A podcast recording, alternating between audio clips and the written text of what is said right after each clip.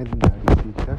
Dün borsanın seyrine baktığımızda satışların daha genele yayıldığını, geçtiğimiz hafta da dirençli kalan hisselerde de e, bu kez sert satışlar olduğunu gördük. Özellikle petrokimya ve havacılık sektör hisseleri geçtiğimiz haftayı nispeten daha olumlu ayrışarak geçirmişlerdi. Dün bu hisselerde satışlar vardı.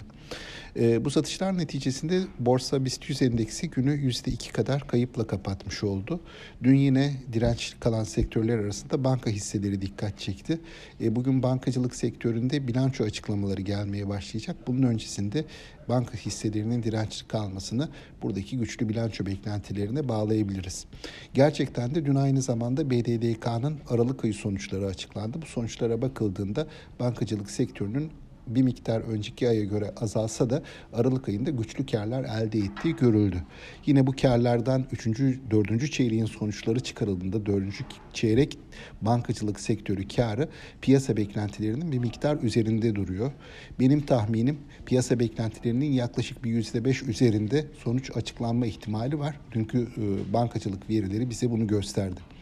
Bugün piyasa nasıl olur diye değerlendirdiğimizde e, piyasada bir süredir satış baskısı var. Orta vadede de bu satış baskısından e, kurtulmak öyle kolay olacak gibi görünmüyor. Piyasada çok kuvvetli bunu tersine çevirecek bir haber akışı yok şimdilik. Dolayısıyla bugün de güne satış baskısıyla başlanabileceğini düşünüyoruz. Sağlıklı, bol ve bereketli, kazançlı günler dilerim. Yeniden görüşmek üzere.